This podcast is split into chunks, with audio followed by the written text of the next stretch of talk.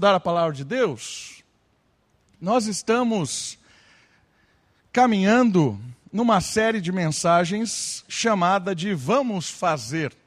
E nós percebemos que vamos fazer é muito mais um imperativo, né? um, uma, um encorajamento, do que uma pergunta. Vamos fazer, vamos lá, vamos agir, vamos trabalhar em resposta de gratidão àquilo que o Senhor fez por nós aquilo que é impagável. Por causa do amor de Deus, nós somos impulsionados por fé a agir. Então, a série de mensagens baseada no livro de Tiago tem o título de Vamos Fazer. Semana passada, nós tivemos uma mensagem que tinha o título de Superando a Riqueza e a Pobreza.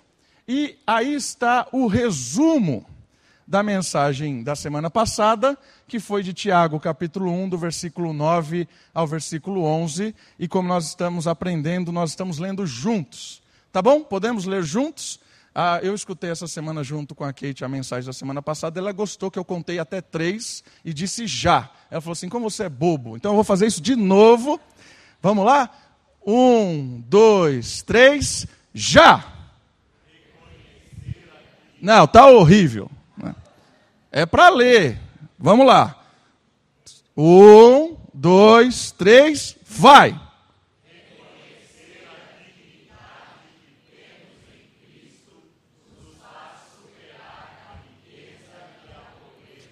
Essa é a frase que define a mensagem da semana passada.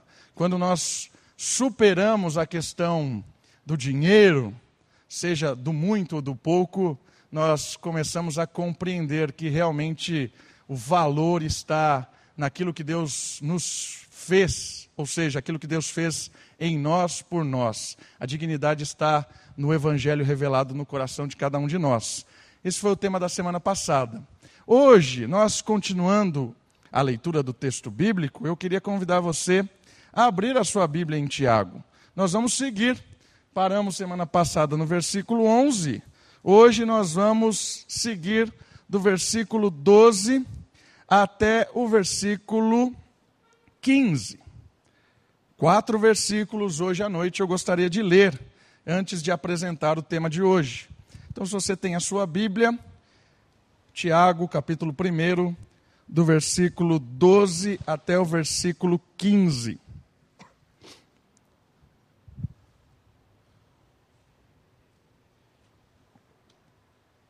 Diz assim a palavra de Deus: Feliz, bem-aventurado é o homem que suporta a aprovação com perseverança. Por quê? Depois de aprovado, receberá a coroa da vida que o Senhor prometeu aos que o amam. Quando tentado, ninguém deve dizer: Sou tentado por Deus, pois Deus não pode ser tentado pelo mal e a ninguém tenta. Mas cada um é tentado quando atraído e seduzido por seu próprio desejo. Então, o desejo, tendo concebido, dá à luz o pecado. E o pecado, após ser consumado, gera a morte.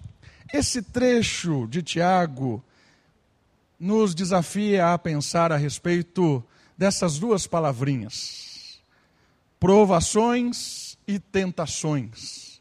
E entender por que Tiago faz essa diferenciação. Porque Tiago já começou a falar de provação na primeira mensagem, lembra? Nós avaliamos um pouco a ideia da olhar as provações com alegria porque as provações são oportunidades de amadurecer. Mas nesse momento da carta, Tiago viu a necessidade de explicar algo importante, porque o versículo começa contrastando com o versículo anterior. Porque o versículo anterior ele fala que é passageiro muito daquilo que o ser humano considera que é duradouro. Então ele fala que o rico, o dinheiro, a beleza vai passar muito rápido. E aí ele diz o contraste disso no versículo 12. Ele fala aquilo que não passa, aquilo que é eterno. Então ele começa esse novo trecho retomando a ideia da aprovação, que é um contraste daquilo que é passageiro, porque a aprovação vai produzir algo que é eterno, e ele vai contrastar uma questão que também pode ser levantada: a diferença entre provação e tentação. Então, o trecho de hoje vai nos explicar isso. E o trecho começa trabalhando esse ponto: provações. E ele abre dizendo que feliz é o homem, bem-aventurado é o ser humano, porque ele fala que essa felicidade tem a ver com uma questão de aprovação. Esse primeiro versículo de Tiago diz que felizes são os aprovados. Felizes são os aprovados, aqueles a quem Deus diz receberá a coroa da vida eterna. E é interessante perceber o que isso quer dizer. Olha só, Tiago retoma a ideia da aprovação. Disse que a aprovação amadurece a nossa fé, testa a nossa fé, traz maturidade. E ele diz agora uma coisa importante: que além de uma maturidade, a aprovação também dá ao aprovado uma recompensa que é eterna. Isso aqui é muito interessante, porque além de nos transformar, além de nos resgatar, Deus ainda nos retribui. Isso aqui é algo inexplicável. Como Deus, que faz toda a obra, que trabalha de forma magnífica na nossa vida, Ele ainda é gracioso e misericordioso ao ponto de nos trazer uma recompensa. E nós vamos falar disso, porque essa recompensa tem a ver com felicidade, tem a ver com aquilo que promove um sentimento de estabilidade na presença de Deus. Olha só, a palavra felicidade, ela tem um quesito especial nesse texto, porque ela nos faz pensar a respeito do que é que produz essa felicidade. A felicidade aqui nesse texto, ela diz que a feliz é aquele que tem a sua recompensa, aquele que recebe porque ele é aprovado. Mas o que é que é, esse texto tem para nos ensinar sobre essa felicidade? Olhando todo o estudo de Tiago, a referência de Tiago, a gente percebe que ele vai buscar essa definição de felicidade em toda a revelação bíblica. Ou seja, até aquele momento, a revelação bíblica era o Antigo Testamento e o Novo que estava sendo construído, as cartas que estavam sendo escritas. Então, a primeira coisa muito legal do texto é que Tiago vai falar que a felicidade humana ela deve ser analisada de uma forma diferente que às vezes nós estamos adaptados ou até acostumados a avaliar. Às vezes nós olhamos a felicidade definindo ela a partir do que o mundo está dizendo para nós que é felicidade. O que é ser alguém bem-sucedido, o que é ser alguém bem-aventurado, o que é ser feliz. E Tiago vai associar felicidade com a aprovação vai associar a felicidade com a coroa da vida e vai associar essa felicidade com a história de Deus para cada um daqueles que fazem parte do seu povo. Então, felicidade aqui está ligada com algumas questões muito importantes. A primeira delas é que a felicidade está ligada com aqueles a quem Deus tem uma aliança. Esse ponto é fundamental. Porque bem-aventurado, feliz, é aqueles a quem Deus fez uma aliança. E é muito legal porque a história bíblica, ela é uma história com várias alianças. E tem uma aliança fundamental, uma aliança que nos torna filhos, a, a, a aliança que nos permite é, sonhar, que nos permite desejar, que nos, nos permite caminhar olhando para essa coroa da eternidade, é a nova aliança. Feliz é o homem que entendeu o que é essa nova aliança que nos faz olhar para a coroa da vida eterna. Porque essa nova aliança é aquela aliança que Cristo tem com os seus filhos. Essa nova aliança que faz com que todos nós nos tornemos felizes, bem-aventurados, tem a ver com aquilo que Deus fez por nós quando nós não merecíamos.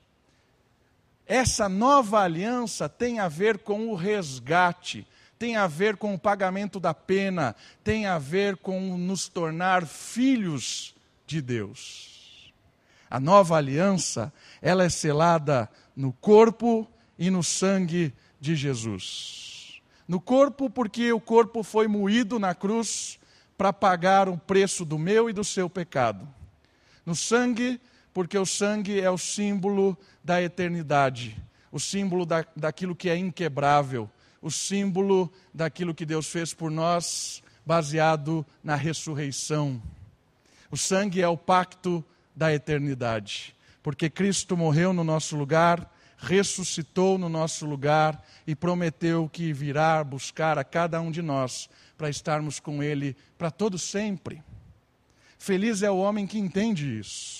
Feliz é a mulher que caminha por essa terra, certo de que tem uma aliança com Deus, e é uma aliança inquebrável, porque foi Ele quem fez a aliança, Ele que te buscou, Ele que morreu por você, Ele que abriu os seus olhos, Ele que retirou o seu coração de pedra, Ele que te deu um coração que pulsa, pulsa o amor de Deus, Ele foi quem te deu o Espírito Santo, foi Ele que fez você sair do lodo e trouxe para a sua família. Essa é a aliança. Não precisa de mais nada para ser feliz.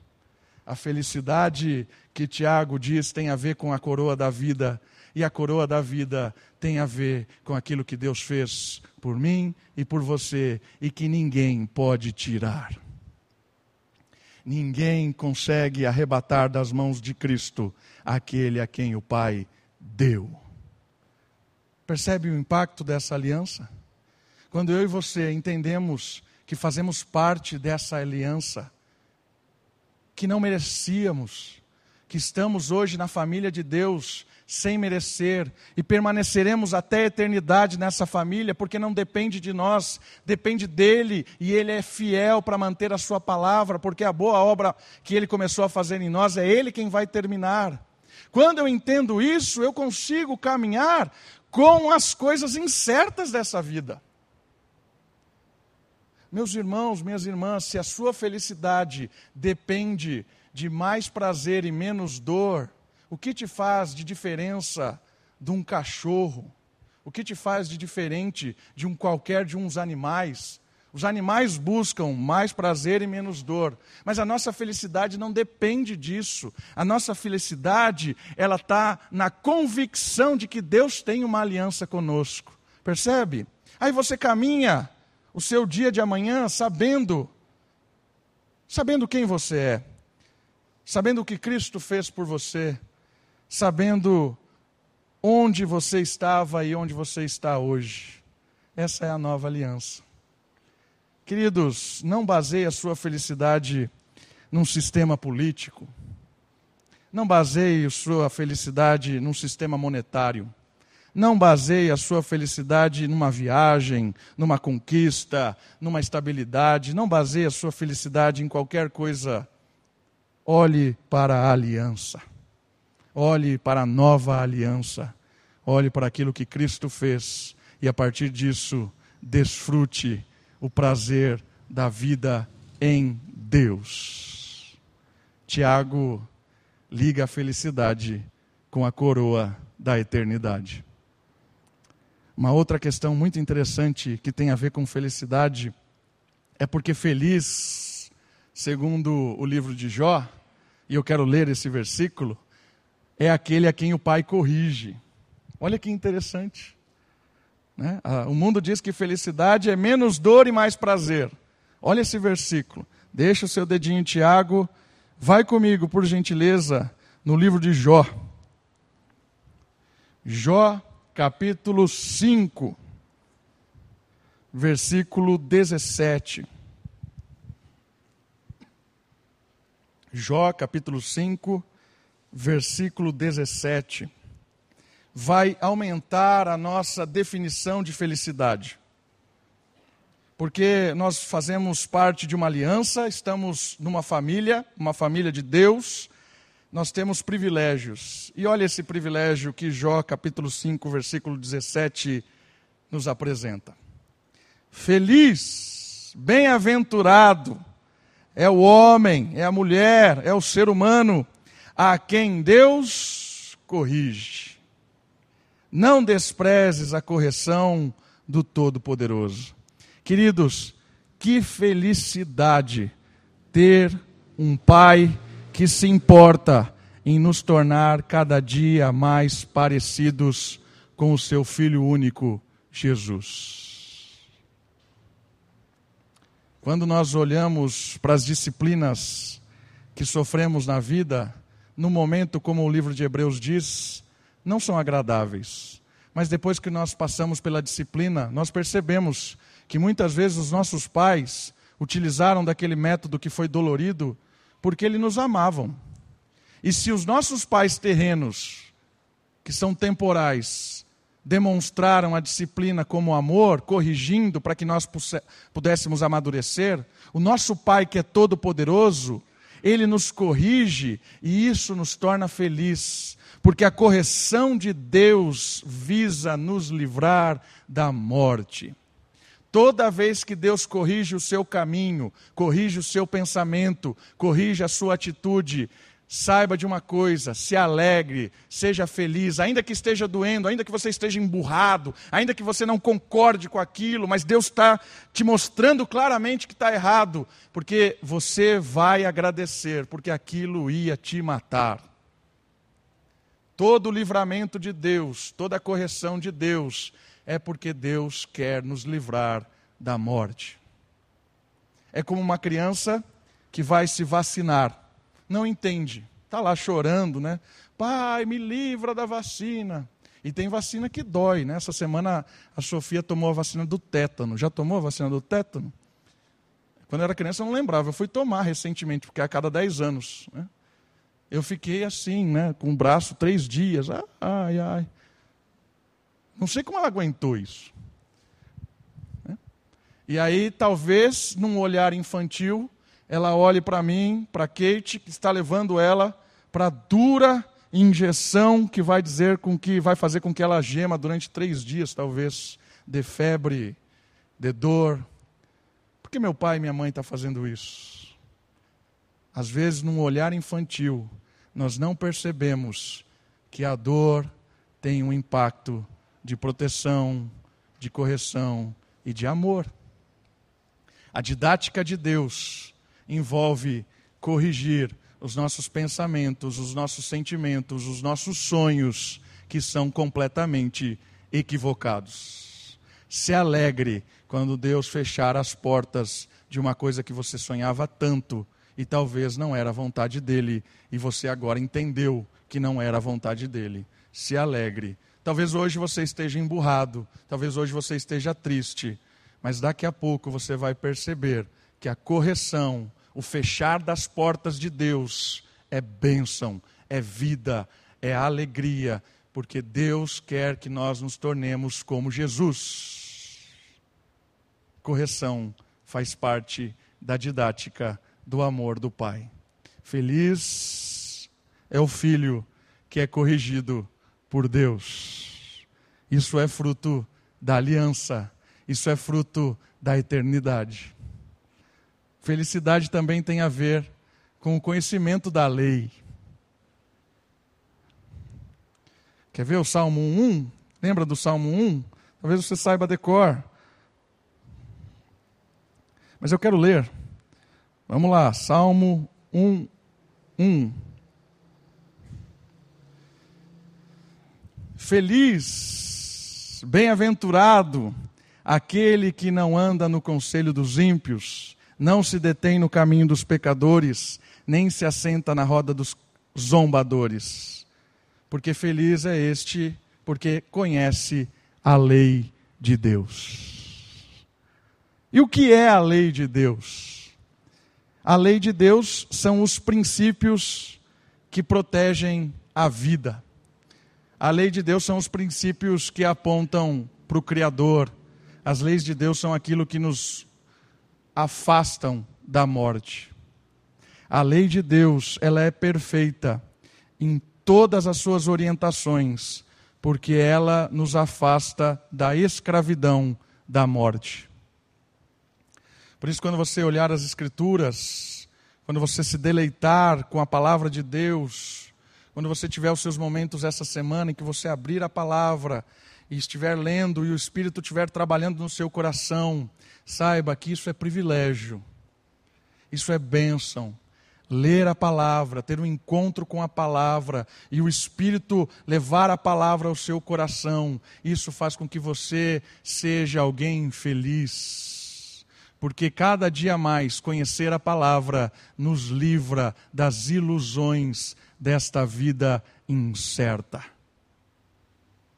Conhecer a palavra nos livra do conselho dos ímpios, nos livra dos caminhos dos pecadores, nos livra das, das rodas dos zombadores. Quem não conhece a palavra acaba iludido com um conselho de alguém que nunca ouviu de Deus quem não conhece a palavra acaba se alegrando com um caminho que talvez não seja tão agradável aos olhos de Deus. Quem não conhece a palavra está rindo onde só tem morte. Tem muita gente dando risada dentro de um trem que está indo para o inferno. Conhecer a palavra nos faz descer no ponto certo. Mas o vagão tem ar condicionado. Conhecer a palavra nos faz descer no ponto certo, ainda que tenha ar condicionado, porque o trem vai para o inferno. Feliz é o homem, feliz é a mulher que conhece a orientação que vem da palavra. Eu queria que você amasse a palavra, que você se deleitasse na palavra. Eu queria que eu amasse mais as palavras. A gente precisa amar de verdade a palavra de Deus. Querer, conhecer, cavar, ler. Às vezes a gente se encanta muito mais por vídeos na internet, muito mais por livros aleatórios ou por qualquer outra coisa.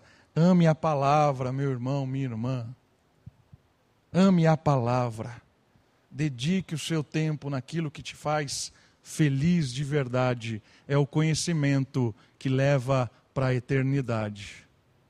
A palavra de Deus nos faz homens e mulheres felizes.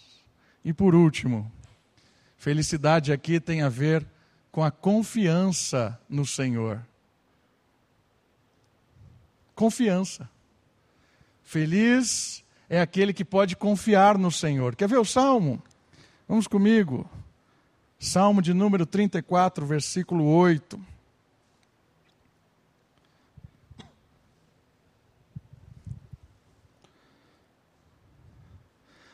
Provai e vede que o Senhor é bom, feliz quem nele se refugia, quem nele confia, quem nele se abriga.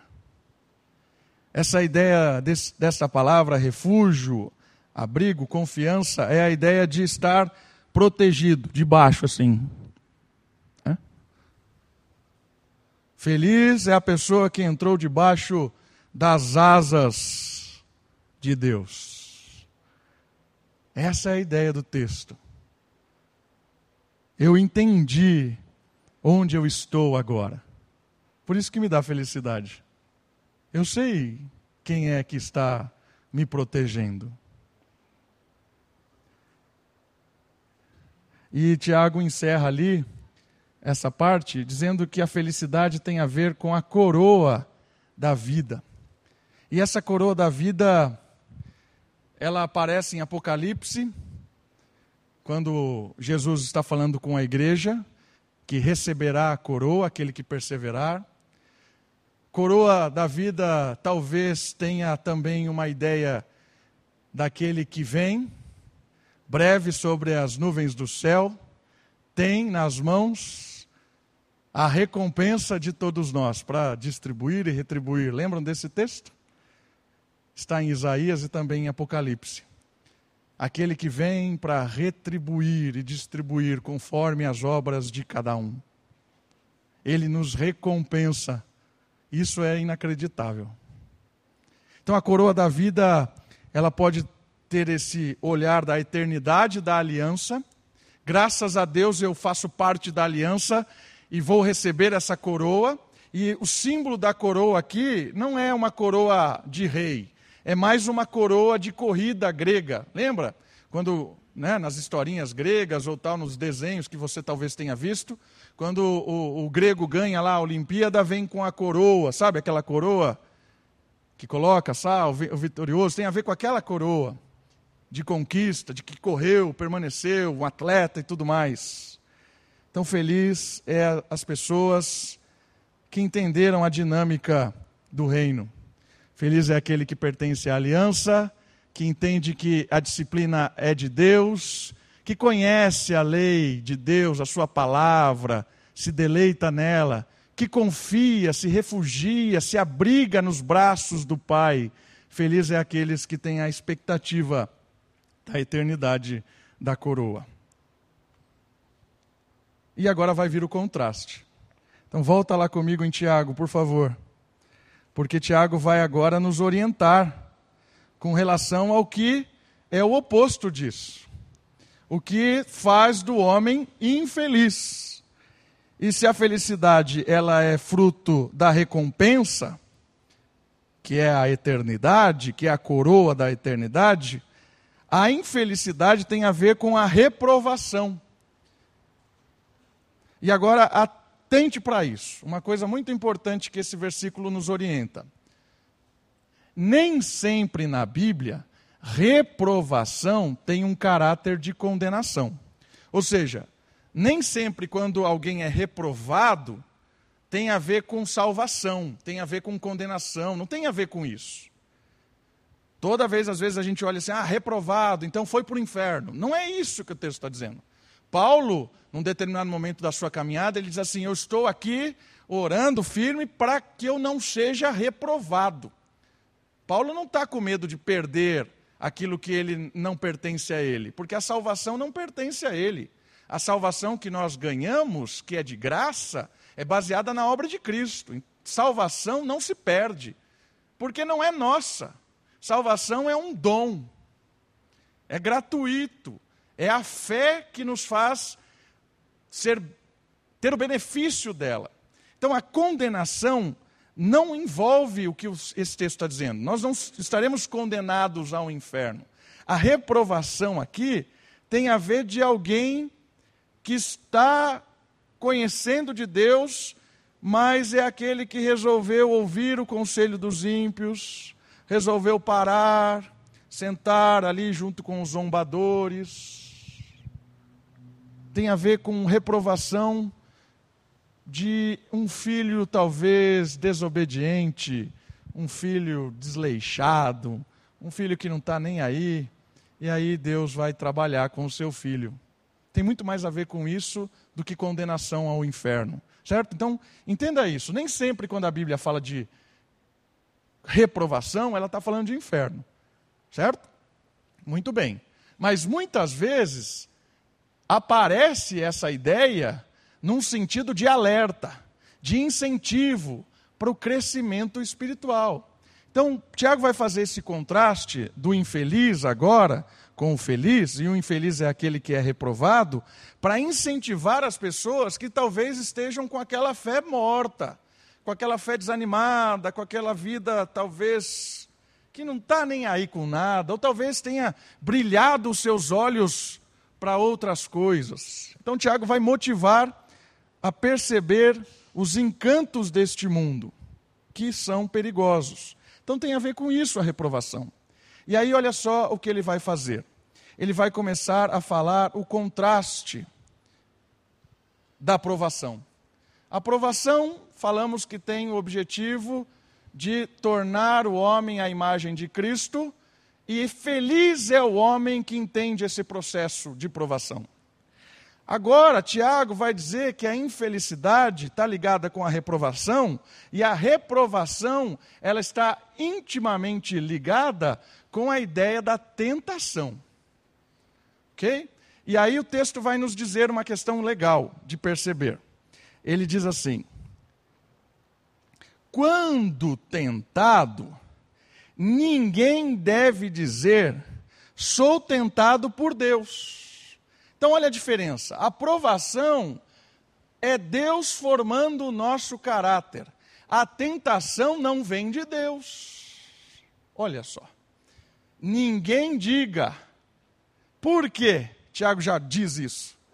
Porque normalmente, quando nós somos tentados, alguma coisa começa a nos seduzir, a gente começa a fazer coisa errada, a gente começa a fazer bobagem, a gente tem a tendência a fazer o quê? Culpar os outros. Primeiro que a gente culpa é Deus. Já falei de Adão como exemplo, né? A mulher que tu me deste. Ninguém mandou dar essa mulher. Né? Se não me deste, estaria bem aqui da vida. Mas olha esse texto aqui. Deixa o seu dedinho em Tiago. Vai comigo, por favor, no livro de Provérbios. Texto de Provérbios, capítulo 19, versículo 3 ele vai falar dessa tendência que nós temos de terceirizar a culpa. E Tiago está dizendo assim: a tentação é algo que está ligado em você mesmo, não vem de Deus, não terceirize. 19, versículo 3.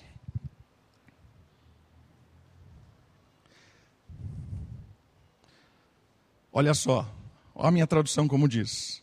A tolice do homem transtorna o seu caminho, ou seja, a sua burrice, a sua ignorância, a sua insensatez faz com que o seu caminho comece a ser um caminho tortuoso, um caminho de morte. O cara começou a se dar mal.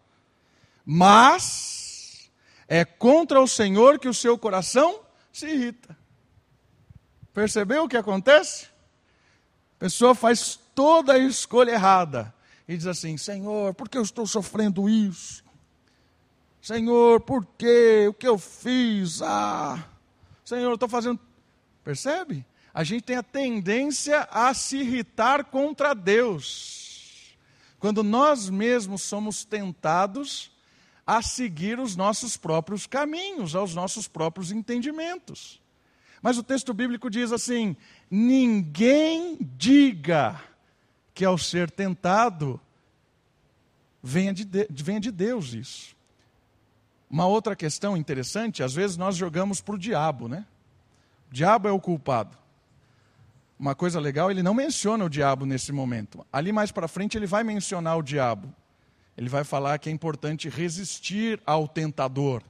Mas nesse momento ele não diz, porque ele está falando sobre tentação. E um primeiro aspecto da tentação da onde ele é então? Se ela não parte, primeiro ele vai dizer por que, que ela não vem de Deus, né? Por quê? Por duas razões. A primeira, porque Deus não é tentado. Ou seja, não existe nada de mal em Deus. Deus é bom por essência. Então não há nenhum tipo de, de, de, forma de tentar a Deus. Deus não sofre nenhum tipo de tentação certo? Ele não fica seduzido ou iludido a fazer coisas erradas, porque a sua essência é boa. Então Deus não é tentado, não corre o que corre no nosso coração. E o outro argumento que ele dá, Deus não tenta ninguém.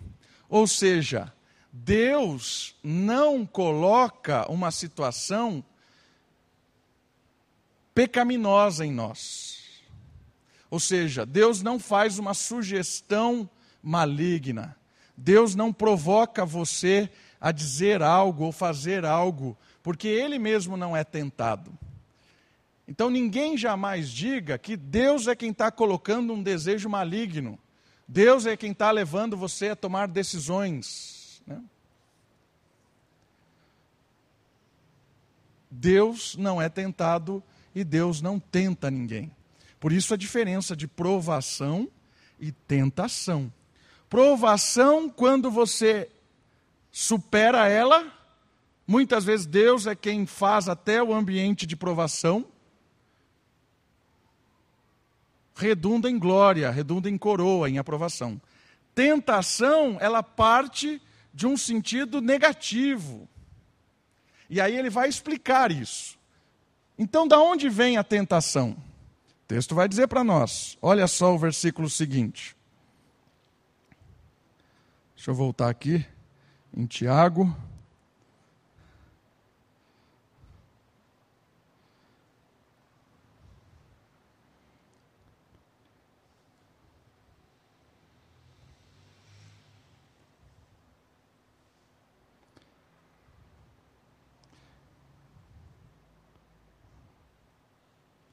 O versículo seguinte vai nos dizer da onde vem então.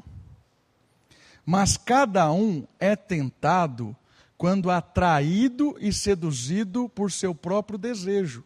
Ou seja, o texto vai dizer para nós que a origem da reprova, ou da reprovação, ou da tentação, ela é interna.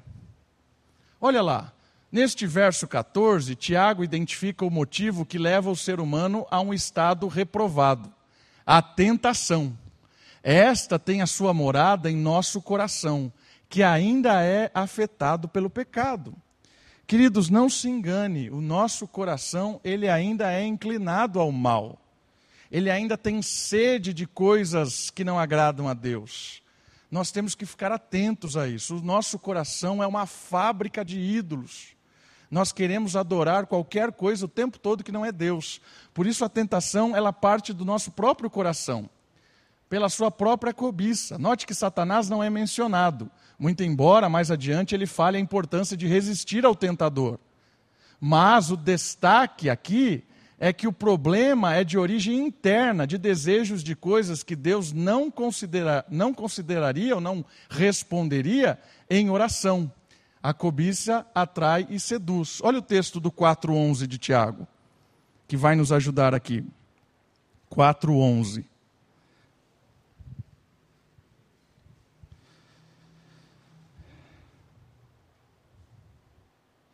Irmãos, não faleis mal uns dos outros. Quem fala mal de um irmão e o julga, fala mal da, da lei e a julga.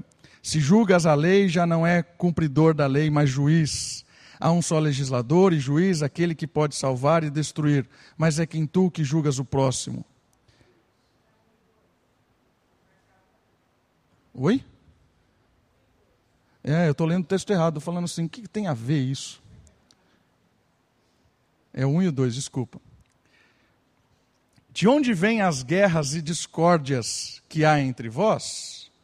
Será que não vem dos prazeres que guerreiam nos membros do vosso corpo? Olha que interessante. Cobiçais e nada conseguis. Matais, invejais e não podeis obter. Brigais e fazeis guerras. Nada tendes, porque não pedis. Ou seja, o texto bíblico está dizendo para nós: tem muito das nossas orações ou dos nossos desejos que estão completamente contaminados pelo mal. E graças a Deus que Ele não responde esses nossos desejos. Graças a Deus que muitas das nossas orações não são respondidas porque são fruto de egoísmo. Estamos orando de forma egoísta. Estamos orando para atender às nossas necessidades da carne, nossa insegurança, nossa falta de fé. Nós estamos orando a Deus para satisfazer os nossos desejos. E graças a Deus que Ele diz não a essas orações. E o texto está nos revelando uma coisa muito importante. Cuidado com o seu desejo, com o meu desejo do coração. Porque esses desejos é que nos iludem, que nos levam a cometer enganos, a dizer que a responsabilidade é de Deus, a pegar caminhos errados, a sermos impulsivos. Então aqui tem uma dica impressionante e profunda de Tiago. Ele está falando assim: não seja reprovado, porque a reprovação ela causa infelicidade. E a reprovação ela é derivada internamente. O nosso coração ele é mau Cristo está transformando, Cristo está, através do seu Espírito, enchendo da palavra, está realmente nos aproximando dele. Mas não se engane, queridos, o nosso coração ainda é cheio, cheio de ídolos. Por isso, cuidado ao tomar uma decisão. Não tome decisão precipitada. Não haja por impulso. Não faça nada sem dedicar tempo à oração, ouvir pessoas, utilizar-se da igreja. E a igreja é muito legal nisso, porque a igreja favorece um ambiente de pessoas que já passaram por essas provações que geraram tentações no nosso coração. A tentação vem do nosso próprio coração. A provação é algo construído por Deus para nos fortalecer. Então, o ambiente de igreja, o ambiente cristão, ele gera maturidade, mas a gente tem a tendência a ser impulsivo e ouvir pessoas que querem falar aquilo que a gente quer ouvir. Normalmente, quando a gente quer cometer coisas que não agradam a Deus, a gente consulta pessoas que vão aprovar aquilo que nós estamos fazendo. Normalmente a gente quer ouvir pessoas que nos apoiem, mesmo quando estamos errados. E ainda a gente fala que isso é sinônimo de amizade, né? Ah, fulano é meu amigo, porque ele está comigo até o fim. Vai morrer os dois juntos. São burros e, além de tudo, são descrentes. Né? Porque um amigo de verdade não deixa o outro morrer. Um amigo de verdade corrige. Um amigo de verdade diz que está errado. Um amigo de verdade puxa. Um amigo de verdade não vai junto para o abismo. Percebe a ideia? E o texto termina termina de uma forma trágica porque ele fala o fim da reprova. E qual é o fim? O fim ele usa uma ilustração de nascimento. Percebeu no texto aí? Olha só o nascimento.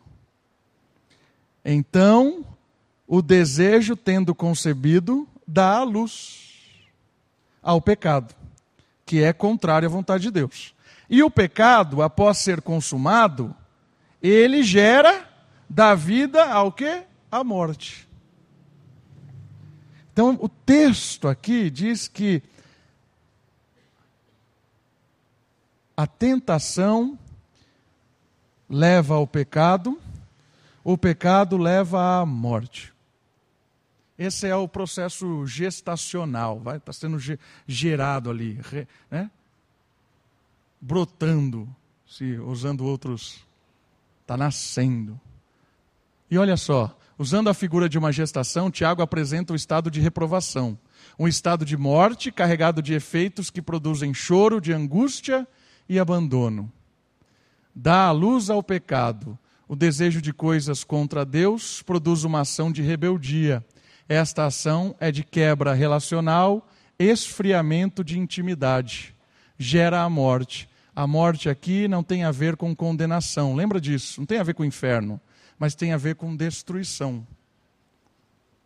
Toda vez que nós somos tentados por causa dos nossos desejos enganosos, nós somos levados a considerar o pecado.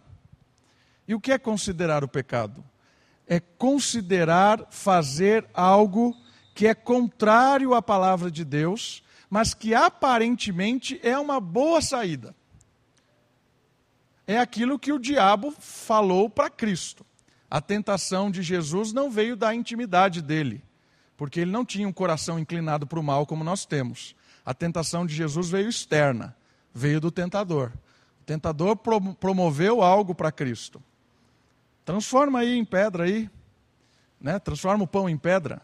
Pula do pináculo lá. Adora, me adora, resolve tudo. Né? Então veio uma alternativa aquilo que produziria morte e dor a Cristo. A tentação veio de fora. Mas nós, a tentação veio, vem do coração. Porque às vezes a gente está vendo uma situação que vai ser difícil, falar a verdade vai ser duro. Posso perder o um emprego. Falar a verdade, posso ser ridicularizado. Falar a verdade vai me humilhar. Então a tentação é muito grande. Não fale a verdade não fale, dá um jeito, omite, conta uma história, porque vai amenizar. A tentação vem do coração. Todo mundo faz isso. Todo mundo faz isso. Por que você tem que ser o diferentão, crentão, radical? Todo mundo faz isso.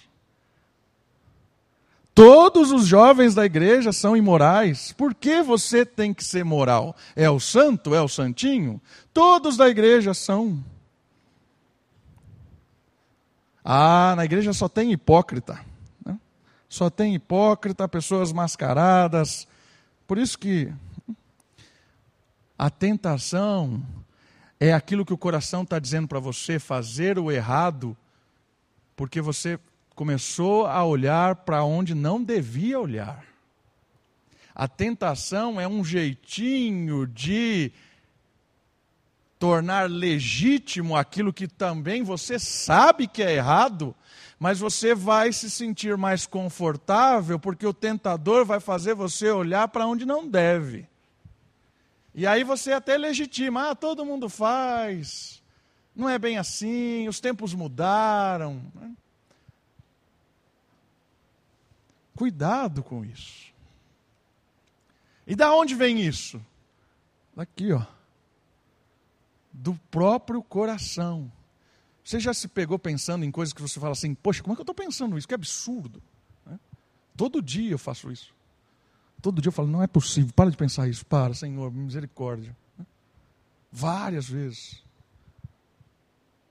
Todo dia eu penso coisas que não devo fazer, todos os dias resolve um monte de problema, um monte. A tentação vem do coração. Porque, olha, entenda uma coisa, a tentação, ela não é algo aparentemente ruim. Ela é a solução do seu problema. A tentação vai resolver o que você está passando, vai acabar. Menos dor, mais prazer. Vai acabar. É por isso que é tentador. Se fosse ruim, é óbvio que ninguém ia fazer, né? O cara vai te oferecer um veneno para você tomar e morrer. Você vai, claro que não, não quero morrer, eu quero viver. Então vem o veneno, só que vem enfeitado. Vem enfeitado. Com cheirinho, um lacinho, tira a caveirinha, bota ali um, sei lá, uma borboleta. Não sei porque eu falei borboleta, mas ficou lá bonitinho o veneno. Não é que é legal? Não é que beber isso vai dar certo? Você sabe que é veneno, mas agora tem uma embalagem bonita. Aí já tranquiliza o coração. Por isso que é tentação. Percebeu? Beber isso vai te matar. Mais cedo ou mais tarde vai te matar. Porque a tentação gera rebeldia contra Deus, que é pecado. E o pecado, uma vez consumado, ele gera a morte sempre. Às vezes a morte ela é lenta e às vezes a morte ela é imediata. Não sei se você já teve a oportunidade de conversar com alguém que tem um vício talvez muito forte em algo destruidor. Essa pessoa, quando ela cede ao seu vício, esse vício a leva à lona a questão de minutos. O vício a mata moralmente, talvez em minutos. Ela está no chão, humilhada em minutos, porque o vício dela é destruidor. Mas a soberba, a soberba, a soberba é lenta para matar. A soberba te leva lá em cima. A soberba te faz crer que você é melhor que os outros. A soberba te faz te vestir bonito, te dá palavras doces. Ah, soberba. Mas a soberba vai te humilhar, talvez demore anos, mas vai te levar para o chão, assim como aquele vício levou. E a ganância? E aqueles que querem ficar ricos? E o amor ao dinheiro. Ah, isso também vai nos matar, mas leva um pouco mais de tempo. Vamos orar?